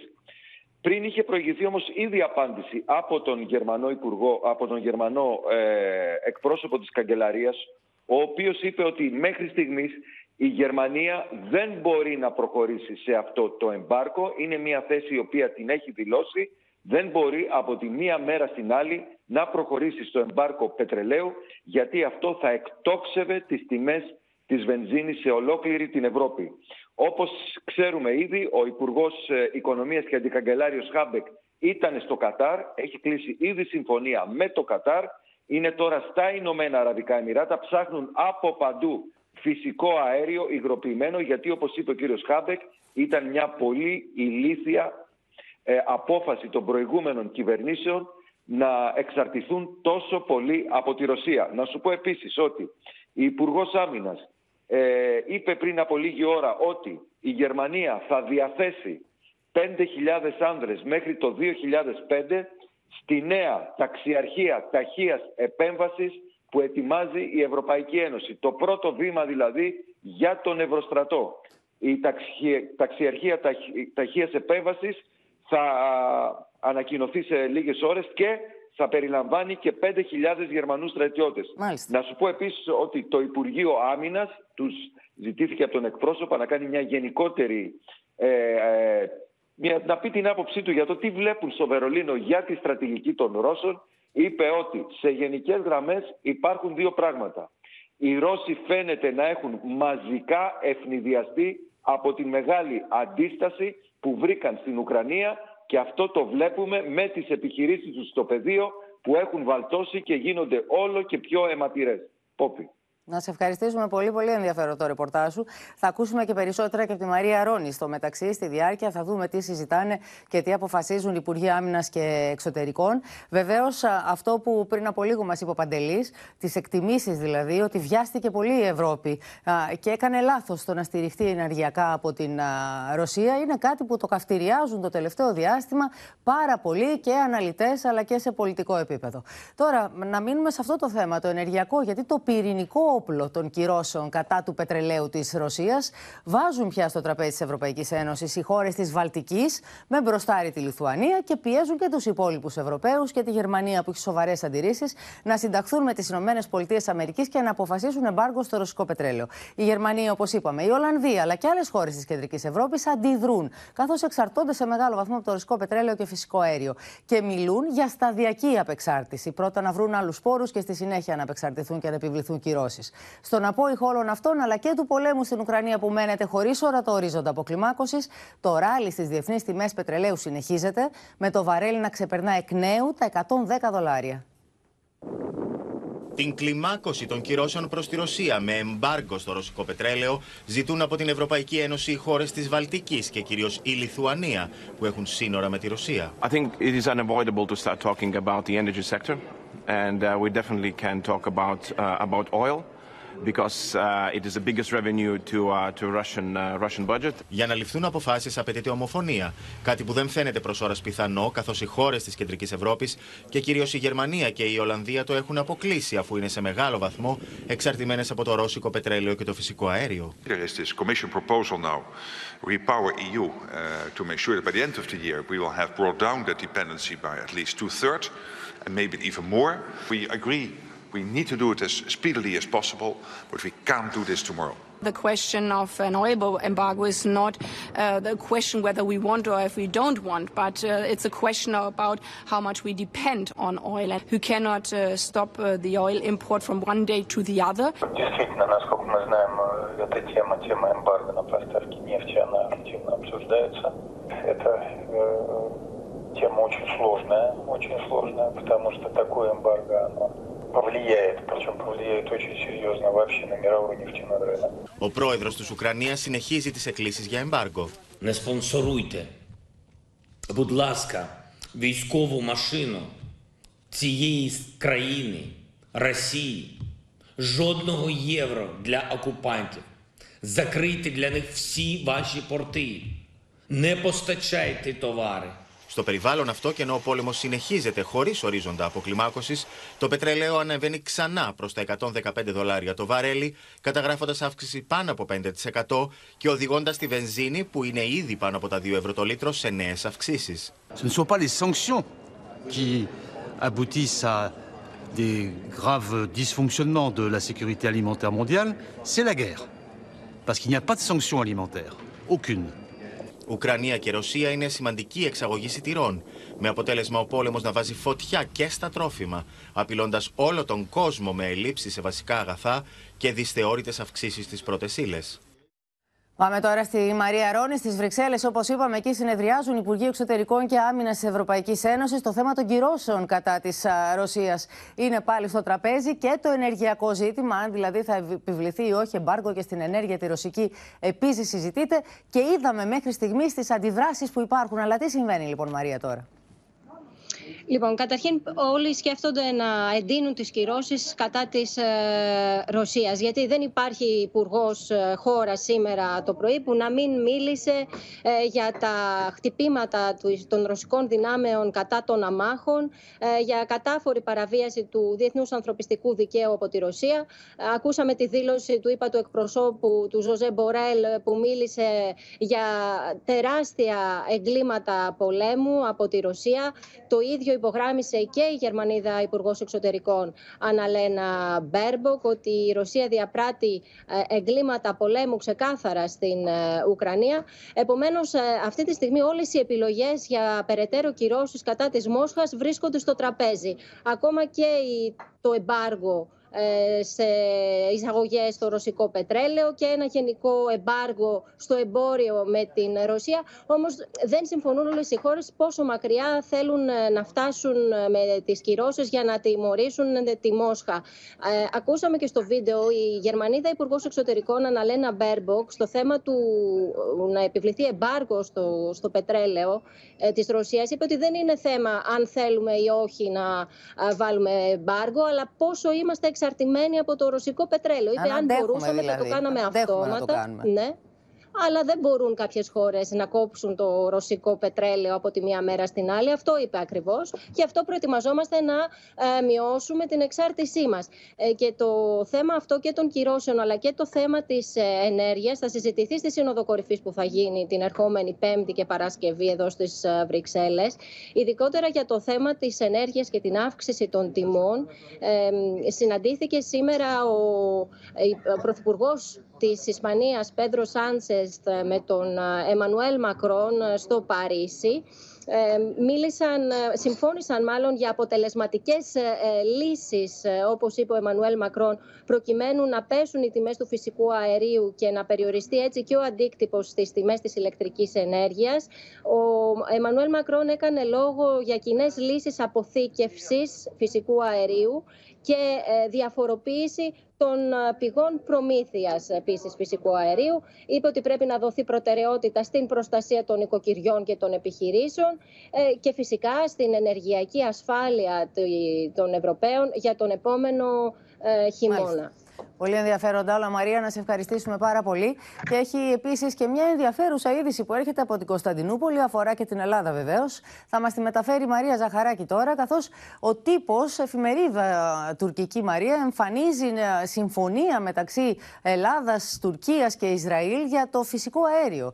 Κάτι που πρέπει να πούμε εξ αρχής, ο κυβερνητικός εκπρόσωπος εδώ στην Ελλάδα έχει διαψεύσει. Έχει πει ότι δεν ισχύει, αλλά τι γράφει η τουρκική εφημερίδα; Ε, θα έλεγα πρώτα απ' όλα Πόπη, ότι αυτά ακούει που μας μετέδιδε η Μαρία Ρόνι πριν, ο Τούρκος πρόεδρος εδώ και η Τουρκία και προσπαθεί να αναδειχθεί σε έναν, ε, στον τρίτο δρόμο όχι μόνο στη διπλωματία αλλά και στην ενέργεια. Γι' αυτό λοιπόν έχει ξεκινήσει μια συζήτηση εδώ ε, στην Τουρκία σχετικά με το πώς η Τουρκία θα μπορούσε να γίνει ο εναλλακτικός ενεργειακός διάδρομος για να ε, στείλει το Ισραηλινό βασικά αέριο, μιας και τώρα θεωρεί ότι τα βρίσκει με το Ισραήλ, πώς να το στείλει στην Ευρώπη. Σήμερα λοιπόν υπήρχε ένα δημοσίευμα εδώ της Μιλιέτ, η οποία ε, επικαλούνται βέβαια ειδικούς και έλεγε ότι θα μπορούσε αυτό το ε, φυσικό αέριο του Ισραήλ με έναν αγωγό καινούριο που θα φτιάξει η Τουρκία στο έδαφος της να μεταφερθεί στην Αδριανούπολη και από εκεί στην Ελλάδα ή εναλλακτικά στην, ε, στη Βουλγαρία και από εκεί και πέρα βέβαια να πάρει το δρόμο του για την Ευρώπη. Τι ακριβώς λοιπόν λέει, λέει ότι το φυσικό αέριο του Ισραήλ μπορεί να συνδεθεί με τον ε, αγωγό Τανάπ. Είναι αυτός ο αγωγός που φέρνει φυσικό αέριο από το Αζερβαϊτζάν. Αυτός περνάει από την Τουρκία λοιπόν και αν φτιάξει η Τουρκία έναν αγωγό στη Μερσίνα μέχρι το Εσκή που είναι στο κέντρο της ε, Τουρκίας, από εκεί και πέρα ο Τανάπ μπορεί να συνεχίσει να πάρει το Ισραηλινό αέριο, να το πάει μέχρι την Αδριανούπολη, από εκεί να περάσει στην Ελλάδα, από την Ελλάδα να περάσει στην Ιταλία και μετά να μπει στην Ευρώπη. Αυτός λοιπόν είναι ένας, ε, ένας τρόπος τον οποίο προκρίνουν εδώ κάποιοι ειδικοί ε, στην ενέργεια και που προκρίνει βέβαια και αυτό το δημοσίευμα. Αυτός ο, ο, ο αγωγός θα μπορούσε να μεταφέρει όλο το Ισραηλινό αέριο βέβαια, αλλά η προϋπόθεση φυσικά είναι να γίνει και ένας αγωγός στη θάλασσα μεταξύ ε, Ισραήλ και Τουρκίας, αλλά εκεί βέβαια είναι... εμπίπτει στην Κυπριακή ΑΟΣ. Είναι ένα σενάριο λοιπόν το οποίο έχει διαψεύσει ήδη η ελληνική πλευρά. Να σε ευχαριστήσουμε πάρα πολύ Μαρία για το ρεπορτάζ που μας μετέφερες και πάμε να καλωσορίσουμε κοντά μας τον αναπληρωτή Υπουργό Εξωτερικών, τον κύριο Μιλτιάδη Βαρβιζιώτη. Καλησπέρα κύριε Βαρβιζιώτη. Καλησπέρα σας. Να ξεκινήσουμε λίγο με το θέμα των κυρώσεων, παρακαλώ. Στο κατά της Ρωσίας ήδη συνεδριάζουν ε, οι Υπουργοί Εξωτερικών και Άμυνας στο θέμα αυτό. Εμείς, η χώρα, η δική μας, ποια στάση κρατάει, τι θέλουμε, τι στρατηγική έχουμε αναπτύξει στο θέμα αυτό; Κοιτάξτε, έχουμε αναπτύξει την, ε, τη στρατηγική σε δύο επίπεδα. το πρώτο επίπεδο έχει να κάνει με την ε, ευρωπαϊκή ομοφωνία. Δηλαδή η Ελλάδα στέκεται ε, πάντοτε δημιουργικά απέναντι στην συγκρότηση μιας ευρωπαϊκής ομοφωνίας σε κάθε τέτοιο είδους, ε, σε κάθε είδους τέτοια κίνηση. Είναι κάτι το οποίο διεκδικούμε και στις δικές μας περιπτώσεις να στέκονται και τα άλλα κράτη με τον ίδιο τρόπο όταν ζητάμε εμείς. Οπότε η στάση μας είναι ότι αν μπορεί να επιτευχθεί μια ομοφωνία απέναντι στο πλαίσιο των ακυρώσεων, εμείς δεν θα είμαστε αυτοί που θα τις ε, ακυρώσουν. Το δεύτερο που έχει να κάνει είναι αυτό το οποίο επαναλαμβάνουμε μονότονα, είναι ότι οι κυρώσεις για να έχουν σοβαρό αποτέλεσμα στην ε, ρωσική πλευρά θα πρέπει και η Τουρκία να συμμετέχει σε αυτό το πλαίσιο των κυρώσεων. Βεβαίως, οι κυρώσεις έχουν μπει από την Ευρωπαϊκή Ένωση, τη οποία η Τουρκία δεν είναι Αλλά σίγουρα μπορεί να πιεστεί να συμμετάσχει στο πλαίσιο των κυρώσεων που έχουν συναποφασιστεί από την Ευρώπη, τις Ηνωμένες Πολιτείες, την Ιαπωνία, την Νότια Κορέα και άλλες χώρες οι οποίες δεν είναι μέλη ούτε της Ευρωπαϊκής Ένωσης ούτε του ΝΑΤΟ αλλά παρόλα αυτά συνδράμουν τη συνολική προσπάθεια που είναι την διεθνή απομόνωση, η οικονομική απομόνωση της Ρωσίας ώστε να πιεστεί εσωτερικά για να σταματήσει αυτή την παράνομη εισβολή και τον πόλεμο. Ε, κύριε Βαρβιζιώτη, να γυρίσουμε λίγο στο μέτωπο της Ουκρανίας, διότι στη Μαριούπολη τα πράγματα είναι πάρα πολύ δύσκολα και δυσκολεύουν όσο περνάνε οι ώρες. Και έχουμε πάρα πολλούς ομογενείς εκεί, για τους οποίους φυσικά και ανησυχούμε. Πώς εξελίσσεται η κατάσταση εκεί, πώς πώς βλέπει το Υπουργείο Εξωτερικών να εξελίσσει την κατάσταση; Εμείς έχουμε ανεβάσει σε όλους τους τόνους, σε όλα τα επίπεδα. Το, νομίζω το κάνει και ο Νίκος Δένδια σήμερα εδώ στις Βρυξέλλες. Το κάναμε την προηγούμενη εβδομάδα στη Ουάσιγκτον και στη Νέα Υόρκη. Ε, ακριβώς το γεγονός ότι η Ελλάδα συμμετέχει σε αυτό το πόλεμο μέσα από την ε, ε, καταστροφή η οποία υφίσταται η ελληνική κοινότητα της Ουκρανίας. 120.000 άνθρωποι οι οποίοι έχουν μείνει αβοήθητοι είναι στην περιοχή της Μαριούπολης στην οποία μένονται οι ισχυρότερες συγκρούσεις αυτή την εποχή και βέβαια είναι σε μια περιοχή, την οποία, σε μια πόλη η οποία είδαμε ότι σφυροκοπείται από πυρά τόσο από το βορρά όσο από το νότο μέχρι και την ολοκληρωτική παράδοση της πόλης. Ε, οι δηλώσεις νομίζω του κυρίου Ανδρουλάκη του προξένους μας ε, στην, ε, στη Μαριούπολη ο οποίος εχθές έφτασε στην Αθήνα είναι αποκαλυπτικές για το μέγεθος της καταστροφής. Εγώ συγκινούμαι από δύο-τρεις φράσεις από αυτές που είπε. Πρώτα απ' όλα ότι δεν, δεν θα ήθελα να, να ζήσει κανένας άνθρωπος αυτό που έζησα και είδα και το δεύτερο το ότι φτάσαμε στο σημείο να λιώνουμε το χιόνι για να βρέξουμε τα χείλη μας. Ε, δείχνουν ακριβώς το μέγεθος της απόγνωσης που έχει φτάσει η ανθρώπινη ύπαρξη σε αυτή την πλέον μαρτυρική πόλη η οποία όπως και ο ίδιος μας είπε ίσως θα θυμίζει κάποιες από αυτές τις πόλεις που καταστράφηκαν ολοσχερός από πολεμικές συγκρούσεις στο παρελθόν. Είπατε ότι στο θέμα της, των ενεργειακών κυρώσεων θα συνταχτούμε στην απόφαση των πολλών, της πλειοψηφίας. Θα κάνουμε δηλαδή αυτό που θα αποφασιστεί στην Ευρωπαϊκή Ένωση. αν τεθεί θέμα περαιτέρω βοήθειας, αποστολής περαιτέρω βοήθειας με όπλα και τέτοιου είδους βοήθεια εννοώ, με συστήματα στρατιωτικά, εξοπλισμό στρατιωτικό στην Ουκρανία, τι θα πράξουμε εμείς; Κοιτάξτε, ήμασταν από τις πρώτες χώρες που συνέδρανα στρατιωτικά την Ουκρανία και νομίζω ότι πολύ καλά κάναμε. Ε, φαίνεται ότι η διεθνής συνδρομή είναι αυτή που έχει ανακόψει την ρωσική προέλαση και έχει δημιουργήσει στο πεδίο τόσο ισχυρά πλήγματα απέναντι στις ε, ρωσικές ε, επιθετικές δυνάμεις. Ε, όμως πάντοτε ο δικός μας στόχος είναι να μην αποδυναμώσουμε και τη δικιά μας αμυντική ικανότητα σε κάθε περίπτωση. Δηλαδή δεν θα δεν πρόκειται να συνδράμουμε με οπλικά συστήματα τα οποία είναι απαραίτητα για τη δικιά μας ασφάλεια. Αν υπάρχει επιπλέον αίτημα για οποιαδήποτε συνδρομή, θα εξεταστεί πάντοτε μέσα στο πλαίσιο Μάλιστα. της αμυντικής ικανότητας της χώρας. Μάλιστα. Είναι, ε, το ακούσαμε και από το στρατηγό Φλόρο να μας το λέει τις προηγούμενες ημέρες ότι οι S-300 δεν, 300 δεν υπάρχει περιθώριο να φύγουν να πάνε στα, στην Ουκρανία από εμάς. Αλλά με την ευκαιρία αυτής της κουβέντας και αφού μη είμαστε στο μέτωπο της Ουκρανίας εκτιμάται ότι υπάρχει πεδίο διπλωματικό έτσι ώστε να ε, βρεθεί μια λύση, να συμβιβαστούν οι δύο πλευρές, να ε, σταματήσει ο πόλεμος. Θα ήθελα να κάνω και ένα επιπλέον υπάρχει αυτή τη στιγμή, Υπάρχει αυτή τη στιγμή ένας, μια τεράστια επίθεση από την πλευρά της, α, της Ρωσίας και βλέπουμε περιοχές ολόκληρες να σβήνουν από το χάρτη, κύριε Υπουργέ. Θα ήθελα να, να κάνω και ένα επιπλέον σχόλιο σε σχέση με τους S-300. Οι S-300 ανήκουν στην Κυπριακή Δημοκρατία. Ναι, ναι, ε, η, η, αυτό περιπλέκει ακόμα περισσότερα τα πράγματα. Βρίσκονται με χρήση δάνειο στην ελληνική πλευρά. Άρα είναι ακόμα πιο δύσκολο να αξιοποιηθούν μέσα στα πλαίσια μιας νατοικής συνδρομής εφόσον η Κύπρος δεν είναι μέλος του ΝΑΤΟ.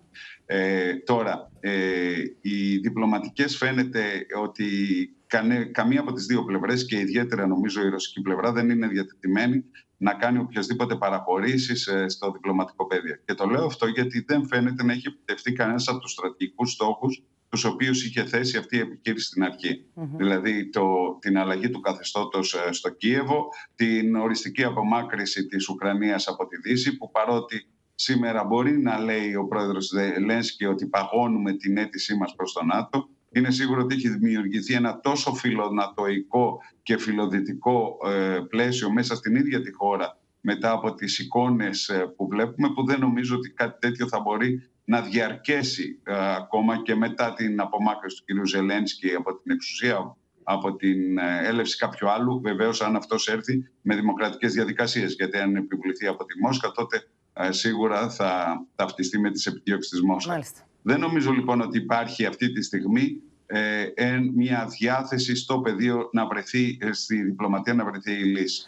Οι, Εμείς θα- οι, ναι. προϋποθέσεις, οι προϋποθέσεις που τέθησαν σε αυτό το διάλογο ουσιαστικά για την αναγνώριση από πλευρά της ε, Ουκρανίας των αποσχε, την αποσχεστέντων ε, περιοχών ήταν για να καταλάβουν και οι, οι τηλεθεατές μας ήταν σαν να δέχεται η κυπριακή ηγεσία του de facto ε, διάλυση του κυπριακού κράτους με την οριστική απόσχεση και ανεξαρτοποίηση του βορείου τμήματος της Κύπρου. Σας ευχαριστούμε πολύ που ήσασταν κοντά μας σήμερα, κύριε Βαρδισιώτη. Να είστε καλά. Εγώ Καλό σας σας βράδυ. ευχαριστώ. Ο πόλεμος στην Ουκρανία συνεχίζει να επηρεάζει τους πάντες στην Ευρώπη, με τις αυξήσεις ενέργεια και πρώτες ύλες να προκαλούν πονοκέφαλο στα οικονομικά επιτελεία και στους πολίτες. Οι τιμές στα βασικά αγαθά που παράγουν οι δύο χώρες που βρίσκονται σε πολεμική σύραξη έχουν εκτοξευθεί και πλέον επηρεάζουν σημαντικά και τους καταναλωτές. Οι αρτοποιοί κάνουν λόγο για τριπλασιασμό του κόστους στην τιμή του ηλιελαίου, ενώ το Υπουργείο Ανάπτυξης ετοιμάζει πλατφόρμα καταγραφής των αποθεμάτων σε άλευρα και σπορέλαια για να αποφευχθεί το ενδεχόμενο ισχροκέρδεια. Με τις δύο χώρες που βρίσκονται σε πόλεμο, Ρωσία και Ουκρανία, να καλύπτουν το 30% των αναγκών της χώρας σε άλευρα και άλλο τόσο σε σπορέλαια, η αύξηση των τιμών σε αυτά τα αγαθά ξεπερνούν τη φαντασία. Το ηλιέρο που αγοράζουν οι αρτοποιοί τον Ιανουάριο είχε τιμή 1,2 ευρώ το λίτρο. Και αυτό το μήνα 3,2 ευρώ το λίτρο. Οι αυξήσεις στις πρώτες ύλες φέρνουν ανατιμήσεις στα αρτοσκευάσματα, λένε οι επαγγελματίες. Οι αυξήσεις έχουν ε, μορφή καταιγίδας. Ε, ήδη από αυτή τη βδομάδα αρχίζουμε να αγοράζουμε πάλι ακριβότερα το αλεύρι. Ε, και πιθανόν να το αγοράσουμε και ακόμα ακριβότερα. Κάτω από αυτές τις συνθήκες, το Υπουργείο Ανάπτυξης ετοιμάζει πλατφόρμα ελέγχου όλων των αποθεμάτων σε σιτηρά και σπορέλαια, ώστε να μην υπάρξουν περιθώρια τεχνητής έλλειψης και εσχροκέρδειας στη συγκεκριμένη αγορά. Και το ηλιέλαιο, για το οποίο έχω ζητήσει και για τα άλευρα για το ηλιέλαιο να κάνουμε πλατφόρμα όπως κάναμε στην πανδημία για να ξέρουμε ακριβώς τα αποθέματά μας, έχει ήδη έλλειψη σε όλη την Ευρώπη. Την ίδια ώρα η τιμή του φυσικού αερίου έπεσε στα 98 ευρώ η Μεγαβατόρα, ύστερα από σχεδόν ένα μήνα με την ηλεκτρική ενέργεια στη χώρα μας να παραμένει από τις ακριβότερες στην Ευρώπη, φτάνοντας στα 237 ευρώ τη Μεγαβατόρα. Πλαφών στην τιμή χοντρικής και λιανικής πώλησης ηλεκτρικού ρεύματος ζήτησε ο πρόεδρος του ΣΥΡΙΖΑ, Αλέξης Τσίπρας, που συναντήθηκε με εκπροσώπους βιομηχανιών για το ενεργειακό. Και πλαφών στο κέρδος στη χονδρική, αλλά κατά την άποψή μας και στη λιανική για να μπορέσουμε να αντιμετωπίσουμε αυτό το τεράστιο ζήτημα που αντιμετωπίζουν νοικοκυριά και επιχειρήσεις. Η ελληνική βιομηχανία είχε από τον Οκτώβριο υψηλότερες τιμές εν σχέση με τους Ευρωπαίους ανταγωνιστές μας. Επιθέσεις στο ΣΥΡΙΖΑ εξαπέλυσε ο κυβερνητικός εκπρόσωπος Γιάννης Κονόμου, κατηγορώντας τον Αλέξη Τσίπρα προσωπικά, είτε για έλλειμμα γνώσης και κατανόησης της πραγματικότητας, είτε για μικροπολιτική. Αρνούνται το αυτονόητο. Ότι δηλαδή οι επάλληλε κρίσεις σε ενέργεια και καταναλωτικά αγαθά είναι παγκόσμιες και εισαγόμενες στην Ελλάδα. Αναγκαία η φορολόγηση των εταιριών που δραστηριοποιούνται στην παραγωγή ηλεκτρικής ενέργειας και έχουν κέρδη για να ενισχυθούν επιχειρήσεις και νοικοκυριά που στενάζουν κάτω από το υπέρογκο ενεργειακό κόστος. Σε ό,τι αφορά στα σπορέλαια και τα άλευρα, στελέχη της αγοράς ξεκαθαρίζουν πως προς το παρόν ζήτημα επάρκειας δεν υπάρχει. Ισχυρή έκρηξη σημειώθηκε το πρωί σε εργοστάσιο παραγωγής εκρηκτικών στην περιοχή της Ιταία Γρεβενών. Από την έκρηξη, τρεις εργαζόμενοι σκοτώθηκαν. Ένας τραυματίστηκε ενώ η μονάδα καταστράφηκε ολοσχερό. Τα πάντα έχουν ισοπεδωθεί. Κομμάτια από μπετόν και σίδαρα έχουν εκτοξευθεί γύρω από το εργοστάσιο κατασκευής δυναμίτιδα στα Γρεβενά, μετά από ισχυρή έκρηξη στο κτίριο παραγωγής. Τρεις άνθρωποι, σύμφωνα με τελευταία ανακοίνωση της εταιρείας, είναι νεκροί. Πυροτεχνουργοί ελέγχουν την ασφάλεια του χώρου, ώστε οι πυροσβέστες να ερευνήσουν για τους τρεις εργαζόμενους που βρίσκονταν μέσα στο χώρο παραγωγής την ώρα της έκρηξης. Στη μονάδα παραγωγής έγινε η έκρηξη, καταστράφηκε εντελώς. Δέχθηκα άμεσα ένα τηλεφώνημα από κάποιο συντοπίτη μας, ο οποίος μιλούσε ότι έγινε σεισμός. Αλλά σε δύο λεπτά με ενημερώσαν ότι έγινε μια μεγάλη έκρηξη. Ακούστηκε και στην πόλη των Γρεβενών, 20 με 25 χιλιόμετρα που είμαστε από εδώ δηλαδή. Από το αστικό κύμα, πέτρες από τις εγκαταστάσεις εκτοξεύστηκαν παντού. Οπότε βλέπετε, μία πέτρα έσπασε τον νομοθώρακα του αυτοκινήτου που ανήκει στον 24χρονο φύλακα, ο οποίος μεταφέρθηκε σε κατάσταση σοκ στο νοσοκομείο. Η απόσταση μπορεί να είναι και περίπου ενός χιλιόμετρου. Υπάρχουν συντρίμια από το. Κάποια υλικά νομίζω έχουν εκτοξευστεί και σε απόσταση ενός χιλιόμετρου. Τραγικές φιγούρες οι συγγενεί των τριών εργαζομένων που μέχρι την τελευταία στιγμή ήλπιζαν για την τύχη των ανθρώπων τους. Αγνοούνται τρία παιδιά, μεταξύ αυτών και ο ανυψός μου. Εμείς ευελπιστούμε ότι όλα θα πάνε καλά. Ένα δυνατό θόρυβο ακούστηκε. Ε, έτρεξα να βγω έξω, δεν κοίταξα, δεν είδα τίποτα. Και ξαναμπήκα μέσα. Εντάξει, μετά από λίγο που βγήκα, είδα μαύρο καπνό που έβγαινε από το εργοστάσιο. Συνεργεία της περιφέρειας έχουν ξεκινήσει τις μετρήσεις σε νερό και έδαφος για τυχόν διαρροή αμμονίας μετά την έκρηξη. Θα συνδεθούμε τώρα με τα Γρεβενά. Είναι η Αναστασία Εργυριάδου στο σημείο που έγινε η έκρηξη. Αυτή η ολική καταστροφή με τρεις ανθρώπους που χάσαν τη ζωή τους. Ήταν οι φύλακες του εργοστασίου, Αναστασία. Ήταν εργαζόμενοι υπόπου στο εργοστάσιο, ήταν η νυχτερινή βάρδια και τρόμο προκαλεί το γεγονός ότι αν η έκρηξη γινόταν ένα τέταρτο μόλις αργότερα, θα υπήρχαν άλλοι 11 εργαζόμενοι στο εργοστάσιο, οι οποίοι εκείνη την ώρα πήγαιναν σε εγκαταστάσεις, είδαν την έκρηξη, είδαν τον καπνό που σηκώθηκε αρκετά μέτρα, σκοτίνιασε ο τόπος, ένιωσαν σαν να γίνεται σεισμός, τρομοκρατήθηκαν και αγωνιούσαν μέχρι και πριν από λίγη ώρα για την τύχη των τριών συναδέλφων τους σύμφωνα με την ανακοίνωση του εργοστασίου, είναι νεκροί. Ακόμη όμως πυροσβεστική και η αστυνομία συνεχίζει τις έρευνες. Δεν έχουν ε, ταυτοποιηθεί οι τρεις εργαζόμενοι και έτσι δεν έχουμε την επίσημη ανακοίνωση από την πλευρά τους. Τώρα να πούμε ότι η περιφέρεια θα συνεχίσει και αύριο τα κλιμάκια της, τι μετρήσεις σε νερό και έδαφος για, διαρροή, τυχόν, για τυχόν διαρροή αμμονίας. Σε λίγη ώρα από τώρα θα έχουμε τα αποτελέσματα. Ενώ αυτή την ώρα ειδικό κλιμάκιο της πυροσβεστικής ερευνά και τα αίτια αυτή της ανή της τραγωδίας, Πόπη. Αναστασία, σε ευχαριστούμε πολύ. Και κινηματογραφική καταδίωξη στο Χαλάνδρη για τη σύλληψη ενός ακόμα απαγωγέα του επιχειρηματία Κυπαρίσι. Είναι η Μίνα Καραμίτρου που έχει περισσότερα. Μίνα, ο δράστης επιχείρησε να εμβολήσει περιπολικό με τους αστυνομικούς να απαντούν με πυροβολισμούς. Ναι, και τον τραυμάτισαν μάλιστα στο μυρό. Νοσηλεύεται φρουρούμενος αυτή τη στιγμή που μιλάμε. Τον εντόπισαν λοιπόν και όταν έγινε να αντιληπτεί από τον δράστη, εκείνος ε, έβαλε μπροστά το κλεμμένο αυτοκίνητο το οποίο οδηγούσε και έπεσε πάνω στους αστυνομικούς. Οι αστυνομικοί λοιπόν άρχισαν τότε να πυροβολούν στο Χαλάνδρη, τον τραυμάτισαν, τον συνέλαβαν. Πρόκειται για ένα 45χρονο, ο οποίος σύμφωνα με τις αρχές είχε μάλιστα και ενεργό ρόλο. Ήταν αυτός που άρπαξε ε, το βράδυ εκείνο της απαγωγής στον ε, επιχειρηματία. Είναι σεσημασμένος για ληστείες και κλοπές και ε, έχει σχηματιστεί σε βάρος του δικογραφία. Ε, νοσηλεύεται και η δικογραφία βέβαια θα σταλεί στον εισαγγελέα. Σε ευχαριστούμε πολύ. Να περάσουμε και στο μέτωπο του κορονοϊού. Αυξάνονται τα νέα κρούσματα κορονοϊού στη χώρα μας. Παράλληλα όμως ξεκίνησε και η συζήτηση για την κατάργηση του πιστοποιητικού εμβολιασμού, με τι γνώμες να διήστανται. Υπέρ της χρήσης μάσκας σε χώρους αυξημένου κινδυνού νοσοκομεία, μέσα μαζικής μεταφοράς, τάχθηκε ο λοιμοξιολόγος Σωτήρης Τσιόδρα. Ενώ όπως θα δούμε στο ρεπορτάζ, ο Πρωθυπουργός αναφέρθηκε στην προσωπική του περιπέτεια με τον κορονοϊό. Στην κορύφωση ενός νέου κύματος της πανδημίας, εκτιμούν ότι βρισκόμαστε ειδικοί με τα κρούσματα να καταγράφουν καθημερινά αύξηση εξαιτίας της όμικρον 2. Είναι ένα νέο κύμα, κυματάκι, δεν ξέρω ακριβώς πώς θα το ονομάσουμε αυτή τη στιγμή, πάντως είναι μία αύξηση στον αριθμό κρουσμάτων. Αν και δεν αποκλείεται η εμφάνιση μιας νέας μετάλλαξης, όπως είπε ο Σωτήρης Τσιόδρας, παγκοσμίως τα μέτρα χαλαρώνουν. Με τον καθηγητή πάντως να εκτιμά ότι η χρήση της μάσκας θα παραμείνει στην καθημερινότητά μας σε συγκεκριμένες δραστηριότητες. Η διεθνή στάση αυτή τη στιγμή είναι η χρήση της μάσκας σε πληθυσμούς αυξημένου κινδύνου, σε χώρους αυξημένου κινδύνου, αυτό το γινόμενο των δύο, όπως νοσοκομεία, μονάδες φροντίδας ηλικιωμένων, ιδιαίτερα για τους επισκέπτες. Ε, χώρους όπου παρέχεται υγειονομική φροντίδα ε, και μέσα μαζικής μεταφοράς. Για την προσωπική του εμπειρία με τον κορονοϊό μίλησε ο Πρωθυπουργός Κυριάκος Μητσοτάκης στα εγγένεια του Ευρωπαϊκού Γραφείου του ΠΟΗ στην Αθήνα. I'm back at work. Uh, after uh, having spent uh, a week in isolation at uh, home with minimal symptoms, uh, I can assure you from personal experience that vaccines do work.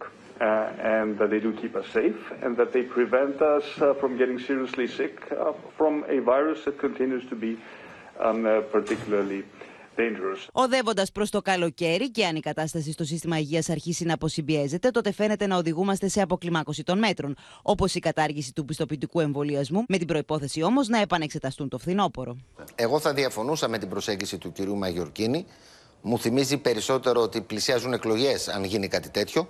Έτσι, οπότε δεν πρέπει να είναι κανένας δυσαρεστημένος στη χώρα μας. Το να πούμε ότι εντάξει, όλοι ελεύθερα, όλοι έχουν τον ίδιο κίνδυνο να μεταδώσουν την νόσο στους άλλους, κατά την ταπεινή μου άποψη δεν είναι ιδιαίτερα σωστό. Την ίδια ώρα, με διάταξη στη Βουλή, θα δοθεί παράταση της αναστολής για τους ανεμβολίαστου υγειονομικούς. Ένα αεροσκάφος Boeing της China Eastern Airlines με 133 επιβαίνοντες συνετρίβει σε ορεινή περιοχή στην νοτιοδυτική Κίνα. Σε ένα συγκλονιστικό βίντεο έχει καταγραφεί η κάθετη πτώση του, αεροσκλα... του αεροσκάφους, αλλά και οι πρώτες στιγμές μετά τη συντριβή και η πυρκαγιά που ξέσπασε. Συγκλονιστικά είναι τα πλάνα από τη συντριβή του Boeing 737 στην Νότια Κίνα στην επαρχία της Γουανξί. Βίντεο δείχνει τη στιγμή που το αεροπλάνο πέφτει κατακόρυφα και με τεράστια ταχύτητα. Στο αεροσκάφος επέβαιναν 123 επιβάτες και 9 μέλη πληρώματος. Στο σημείο έσπευσαν αμέσως τα κινέζικα σωστικά συνεργεία.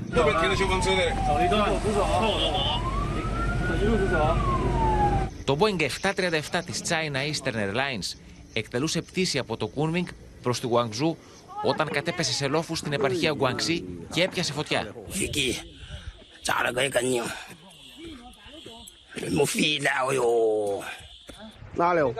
Το μοιραίο Boeing έχασε 8.000 μέτρα μέσα σε μόλις 3 λεπτά. Τα δεδομένα παρακολούθησης του ραντάρ έδειξαν πως το αεροσκάφος πετούσε στα 29.000 εκατοπόδια στις 2 και 20 τοπική ώρα. Μόλις 2 λεπτά αργότερα είχε πέσει στα 9.000 πόδια, ενώ 20 δευτερόλεπτα πιο μετά είχε πέσει στα 3.000 πόδια. Η είδηση έχει κάνει το γύρο του κόσμου. We begin with some breaking news out of China. A passenger plane carrying 133 people has crashed in the south of the country. The Boeing 737 came down in the countryside near Wuzhou. Οι τοπικές αρχές φοβούνται πως δεν υπάρχουν επιζώντες από το δυστύχημα, όμως οι έρευνες για επιζήσαντες είναι ακόμα σε εξέλιξη. Παγκόσμια ημέρα κατά του ρατσισμού και των φιλετικών διακρίσεων σήμερα και ο πρόεδρος του κινήματος Αλλαγής Νίκος Ανδρουλάκης μαζί με τις γυναίκες μέλη της κοινοβουλευτικής ομάδας υποδέχτηκαν στα γραφεία του κόμματος στη Βουλή 17 γυναίκες πρόσφυγες από το Ιράν, το Αφγανιστάν, την Ουκρανία, τη Συρία και χώρες της Αφρικής. Οι περισσότερες θύματα ρατσισμού και έμφυλης βίας που επαναπροσδιορίζουν τη ζωή τους στη χώρα μας με τη συνδρομή του κοινωνικού δικτύου Μέλισσα. Αφγανές βουλευτίνε και δημοσιογράφοι αφηγήθηκαν πως δραπέτευσαν από το καθεστώς των Ταλιμπάν, ενώ γυναίκες από την Ουκρανία που πήραν το δρόμο της προσφυγιάς περιέγραψαν τη φρίκη του πολέμου. Ο ανθρώπινος πόνος δεν έχει χρώμα, ανέφερε ο πρόεδρος του κινήματος Αλλαγής, ενώ υπενθύμησε την πρότασή του προς τους Ευρωπαίους Σοσιαλιστές να υπάρξει κοινό ευρωπαϊκό πρόγραμμα με την κατάσταση των Ουκρανών προσφύγων σε όλες τις χώρες μέλη της Ευρωπαϊκής Ένωσης. Να παρακολουθήσουμε ένα απόσπασμα από τις δηλώσεις του. Γυναίκες και από την Ουκρανία, πρόσφυγες και από το Αφγανιστάν γνωρίζουν πάρα πολύ καλά τι κάνει ο πόλεμος στις κοινωνίες εμείς ευχόμαστε γρήγορα να σταματήσει αυτή η σύραξη, αυτή η παράνομη εισβολή. Και από την πλευρά μου ζήτησα από τη Σύνοδο των Ευρωπαίων Σοσιαλιστών να πρωτοστατήσουμε ώστε να υπάρξει μόνιμος μηχανισμός μετεγκατάστασης προσφύγων από την Ουκρανία προς ευρωπαϊκά κράτη ώστε να βοηθήσουμε με κάθε τρόπο Κυρίες και κύριοι, εδώ το κεντρικό δελτίο ειδήσεων ολοκληρώθηκε. Μείνετε στο Open. Ακολουθεί η ξένη ταινία Θέα από ψηλά με την Gwyneth Paltrow. Στις 12 παρα 5 θα είναι κοντά σας ο Χρήστος Τσιγουρής και η Αλεξία Τασούλη σε μια έκτακτη ενημερωτική εκπομπή με όλες τις εξελίξεις από τα μέτωπα του πολέμου στην Ουκρανία. Σας ευχαριστούμε πολύ που ήσασταν κοντά μας. Σας ευχαριστούμε που και σήμερα εμπιστευτήκατε εμάς για την ενημέρωσή σας. Καλό βράδυ σε όλους, καλή εβδομάδα και καλή άνοιξη να έχουμε όλοι.